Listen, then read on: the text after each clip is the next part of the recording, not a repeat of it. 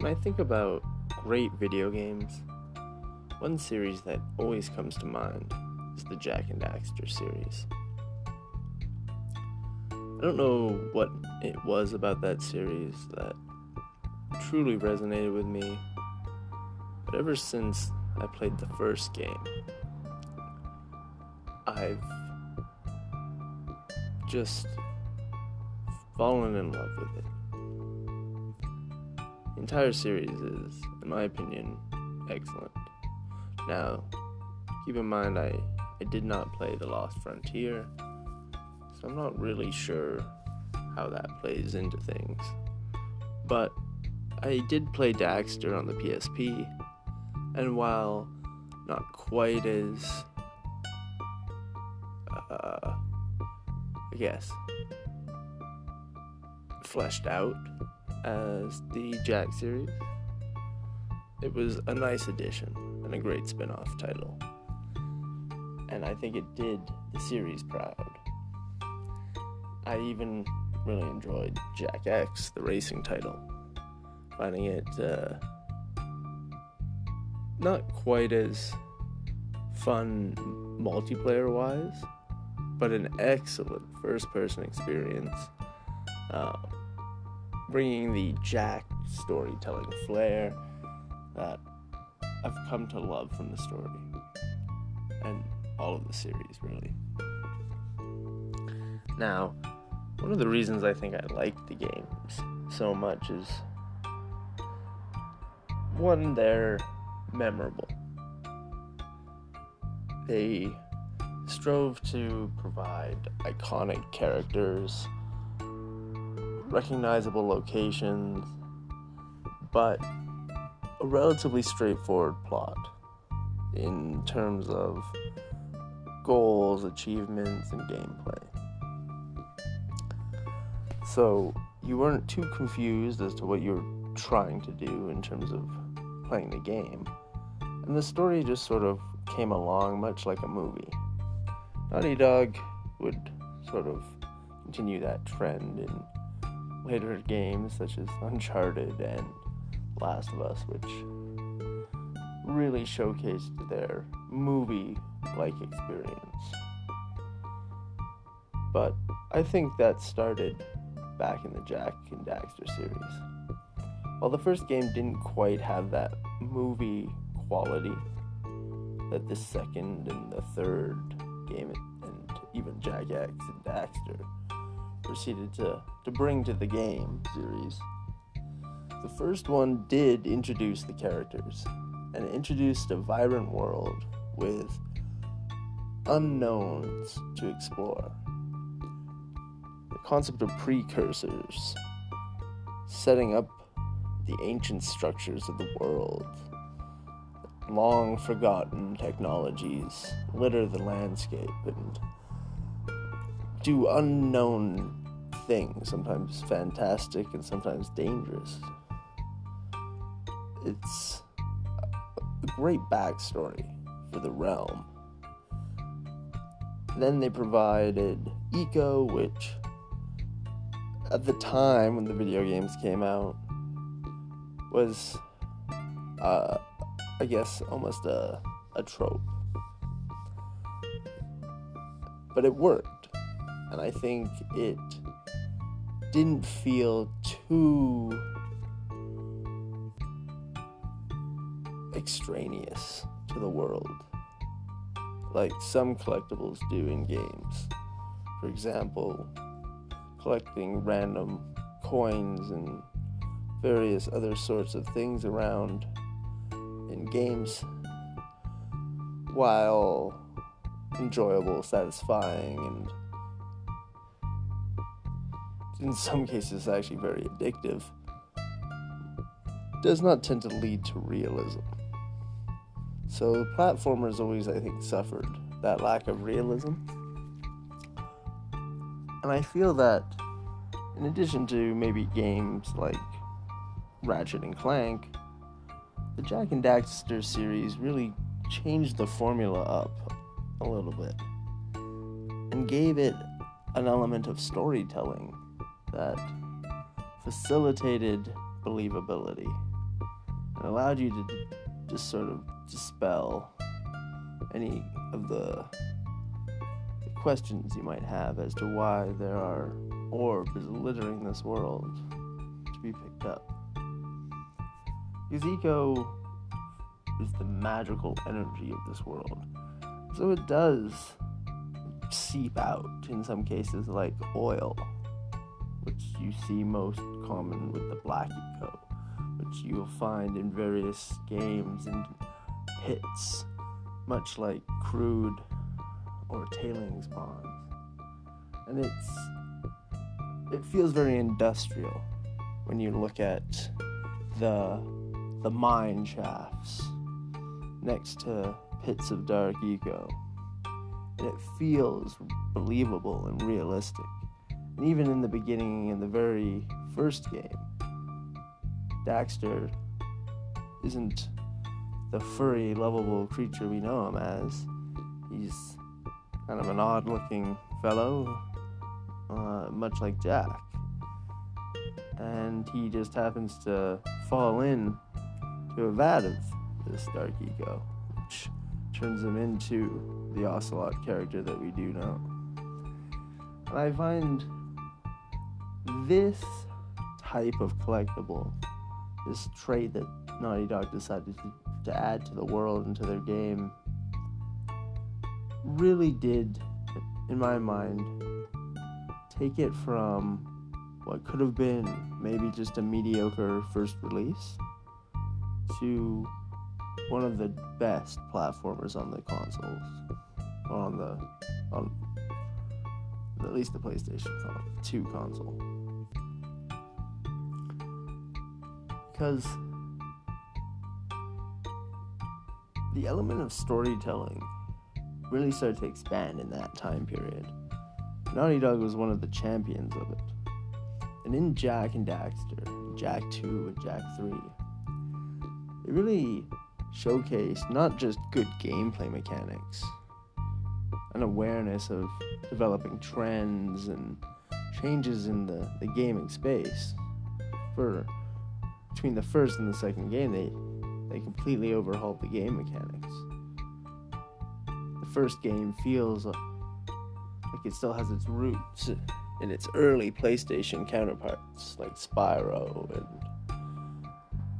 Mario 64 and, and those kinds of early platformers that kind of set the stage for the 3D environments and 3D worlds, and especially collectible games. And it started to move beyond that. It was still a platformer. It gave you the ability to still jump around. You still had to time your jumps. You still had to make sure that you lined them up, grabbed onto things. But they started to expand in Jak 2, incorporating open world concepts. Things that had been gleaned from games such as Grand Theft Auto. And it was interesting to see a combination of platformer and open world GTA come together because it really, really worked. other games, I think, took note. Many games after the Jak and Daxter series started to kind of combine those elements, but prior to the really Jak 2, did those elements come together? Because even in GTA, you didn't have platforming elements. That wasn't part of the gameplay. You might run around, shoot people, get into fights, explore and find things, collect money. You certainly weren't going into areas, platforming levels, and having to figure out puzzles, clear traps, um, take out a few enemies along the way, and then uh, collect items while um, fulfilling elements of the story and the plot. I feel like the gameplay that Naughty Dog brought to the table with Jak 2 was something of a, a game changer. They they pushed the scales. They, they they set a new bar that needed to be reached. And lots of game companies took note and started to to act on it. Naughty Dog continued to push forward, obviously, advancing and always being a leader of the pack. But with the Jak series, they really did define a whole class of gaming. The expansive platformer. And not just did they provide an element of gameplay, they introduced characters that were really memorable. And I think part of the reason that these characters are so memorable and why maybe not certain older generations of characters would be quite similar is mainly because in that generation, voice actors entered the, the scene for the first time really strongly You could afford to get high quality, good voice acting in, and actually convey the the emotions that the scenes were meant to have. And not just that, but they actually hired professional voice actors. They didn't skimp, and I think that added to the quality of the final product. So when they released it and you're playing this, at least in my my experience, it felt like playing not quite a, a movie, felt like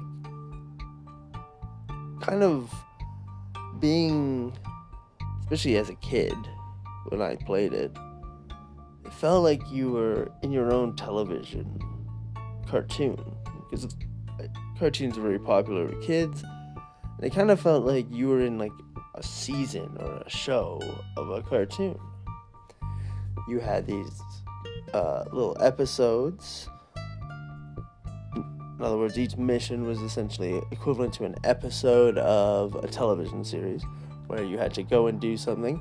It usually opened up with an opening scene that would set the stage. Then you would get to the, the level.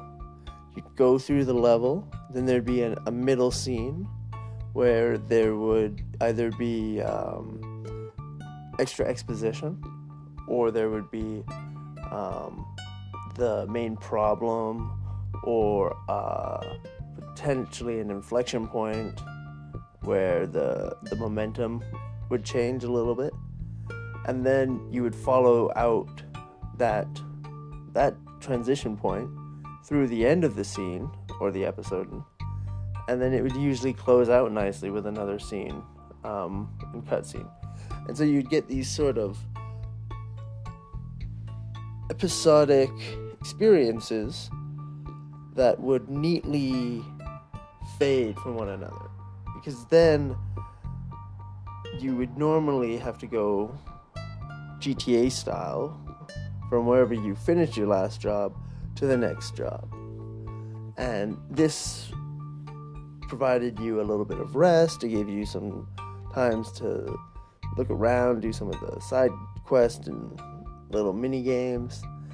And at the same time, it also gave you uh, a chance to just recuperate and get your bearings.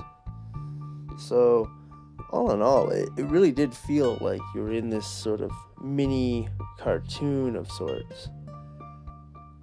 And I really wish more games would do that. I I feel like that formula is a winner, especially with the technologies that we have today, the graphic capabilities. Rather than focusing so much on really, really good graphics, let's just focus on a couple years ago. Don't worry too much because a couple years ago looked fantastic, anyways. Go for more of a cartoony vibe that will help it age well. And if we could just get back to this episodic feeling of of small little stories with overarching grander stories, much like television, I feel like there's something there. I would subscribe to us some sort of mail or subscription service where you would get episodes of games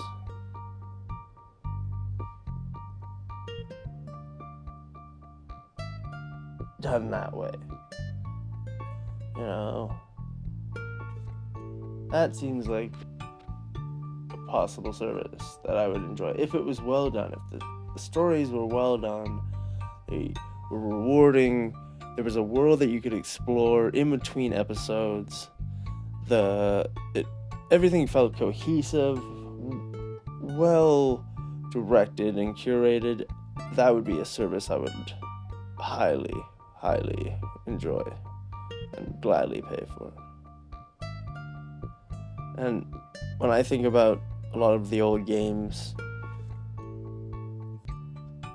they either provided large, overarching epic sagas, which wouldn't necessarily be easy to do, but you could, you know, potentially break it up, or they provided these nice episodic adventures.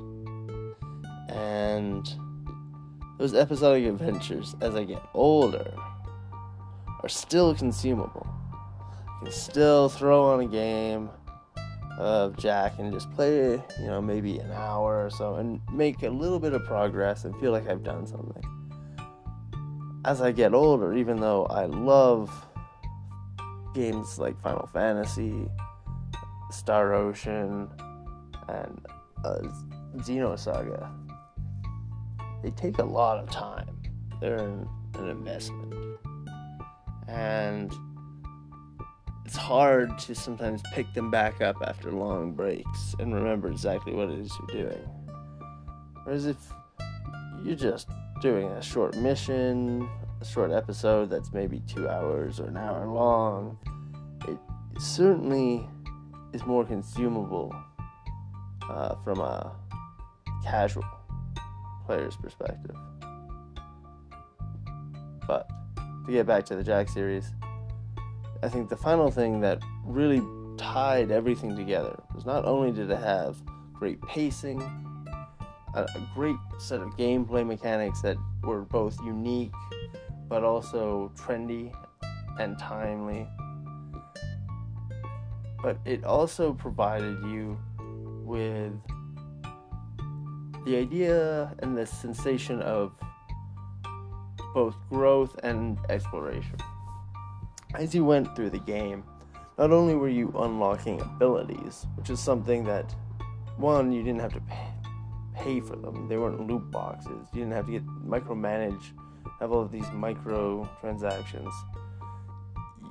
Instead, you just got to unlock different experiences.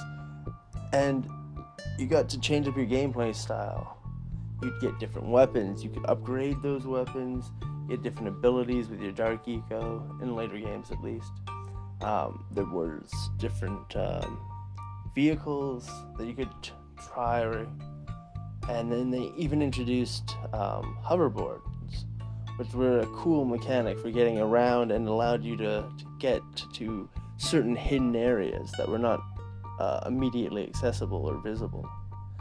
And then, because of the, the whole precursor backstory, it allowed them to, again, without breaking the, the realism of the world, introduce these kind of ruins in hidden areas from time to time, and areas that were just off the beaten path that provided both contrast from the sort of dystopic urban uh, city and underground of the ghetto that um, a lot of the game focused around, and instead provided a sort of lush hidden ruin and or fallen, dilapidated, ancient secrets and artifacts and it was a great little, I guess, break from the, the kind of gloom and doom of the dystopia. The game offered variety, creativity, but found a way to somehow mesh it together in a believable fashion. They are some of my favorite games, and I'd highly recommend them if you've never tried them to download a copy on either PlayStation 4 or 5. I'm sure they're available there. I think they're on their online streaming service. Or just go out and pick up an old PlayStation 2 and get a copy of the, the games. Because they are definitely games you gotta play at least once. Anyways, thanks everyone. Hope you enjoyed this discussion and take care. Have a good one.